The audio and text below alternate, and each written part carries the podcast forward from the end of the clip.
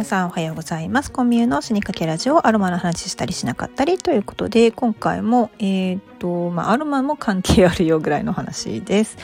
えー、行動記録についてのお話をしようかなと思っております。皆さんは日記を手帳に書いたり日記帳に書いたり手書きで記録する派でしょうか？それとも何かこうデジタルデバイスの中にえー、記録していく方でしょうか。ちなみに私はですね、まあ、昔システム手帳とか、まあ、こんなにスマホでこんなにねいろんなアプリがまだ開発される前は、えー、手帳とか日記帳に書いていた方なんですよね。その日にあった出来事をババババとか書くっていう、まあ、高校生の時なんて顕著ですよねすんごいなんかこうごまみたいな字でいっぱい書いてましたけど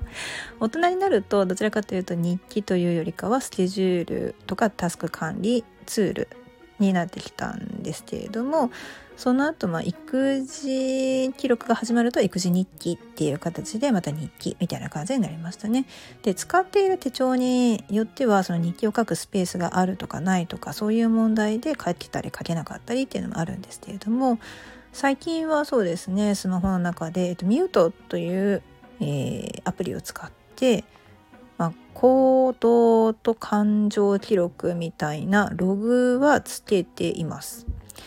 でミュートに関しては、えーと、書き方としてはその出来事こんなことがあったこう思ったみたいな感じで文章で書いてでそれに対してどういう感情だったかっていうの感情を3つまで選択できるんですよね。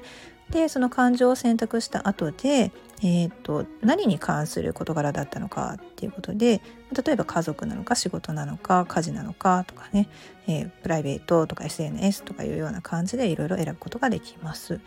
でそれを記録を続けていくとウィークリーインサイトとかマンスリーインサイトっていう形で、まあ、1週間の振り返りとか1ヶ月の振り返りでですね、えーと感情のえーと、項目によって色分けもされています。まあ明るいポジティブな気持ちだったら明るい色でネガティブなやつだとちょっと暗い色っていう感じですね。だから何の、えーと、事柄とかキーワードに対して、えー、ポジティブに思っていたのかネガティブに思っていたのかっていうのを勝手に、まあ、記録してまとめて見せてくれるっていうので非常に便利です。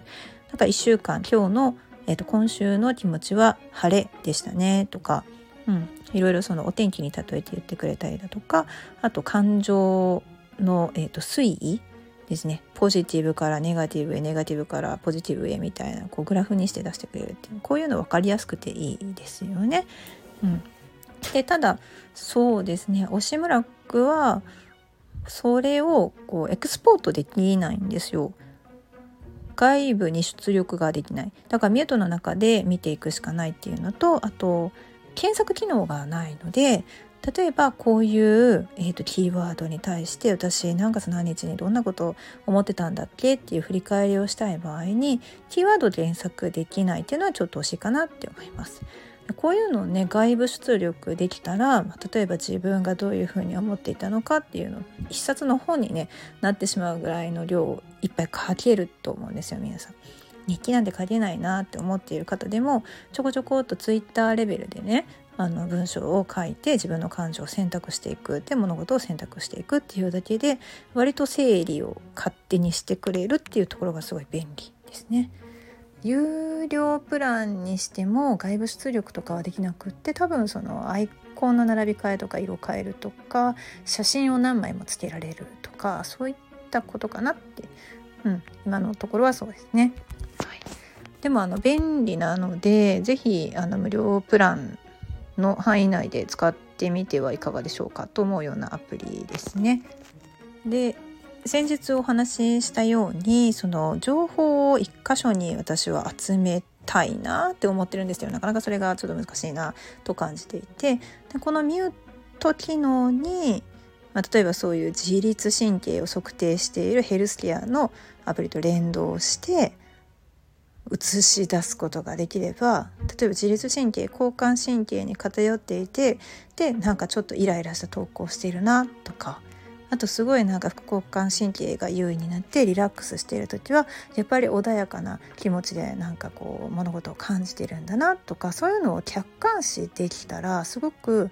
ありがたいなって思います。でさらにその行動は一体どういうことをした時にそうなったのかなっていう原因まで見えると、まあ、次に取ってくる行動も変わってくると思うんですよね。でセラピストアロマセラピストなので、まあ、いつも穏やかでこうニコニコねあの まあ幻想かもしれないですけどなんかこう清廉とした感じですねそそっとしたような感じなのかというと全然そんなことないっていうのはもうこのチャンネルをお聞きの方はご存知だと思うんですけれども本当にねセラピストだとって一人の人間ですし、まあ、各性格によって、ね、全然違うんですけれども本当にね穏やかにいたいわけですよ。誰もねあのカリカリと過ごしたいって思っている方はいらっしゃらないと思いますしであとはまあ、自分がこの気持ちの時にこういう香りを嗅げばこうなるんじゃないかっていうのをもっとこう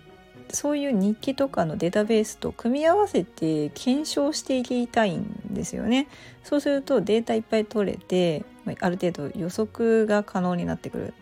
じゃあなんか多分こういうスケジュールになってパッツンパッツンになった私はきっとこの次こう怒り狂って叫び出すだろうから それを防ぐためにはこの製品を1本持っとこうとかね。ここでちょっとあのトリートメントをちゃんと受けに行った方がいいんじゃないかとかね。そういった、まあ、予防策を取れるようになるかなと思うのでそういったログをねちゃんとまとめて取りたいんだけれどもなかなかこうこれぞっていうようなツールがない23個またがないと情報を見られないっていうのはなかなか統合して取りにくい、まあ、自分でノートつければいいんですけどね。ノートってつけるの忘れるじゃないですか。で外に出てて「ああノート持ってないよ」ってやったらもう終わりだし帰ってきた時にはもうそのことなんてすっ かり忘れてるからいつもスポンって記録抜けちゃいますしね。そう私の頭はね鳥頭。すぐ忘れちゃうので。本当にねなんかそういう一元管理ができるツールっていうのを開発してくださるとすごい嬉しいです。得意な方はですね是非お願いします。というわけで本日はログを取るのに、まあ、便利なツールミュートなんですがそことプラスアルファもうちょっと改善してほしいなというところがあるよというお話でした。ではでは皆様本日も素敵な一日をお過ごしください。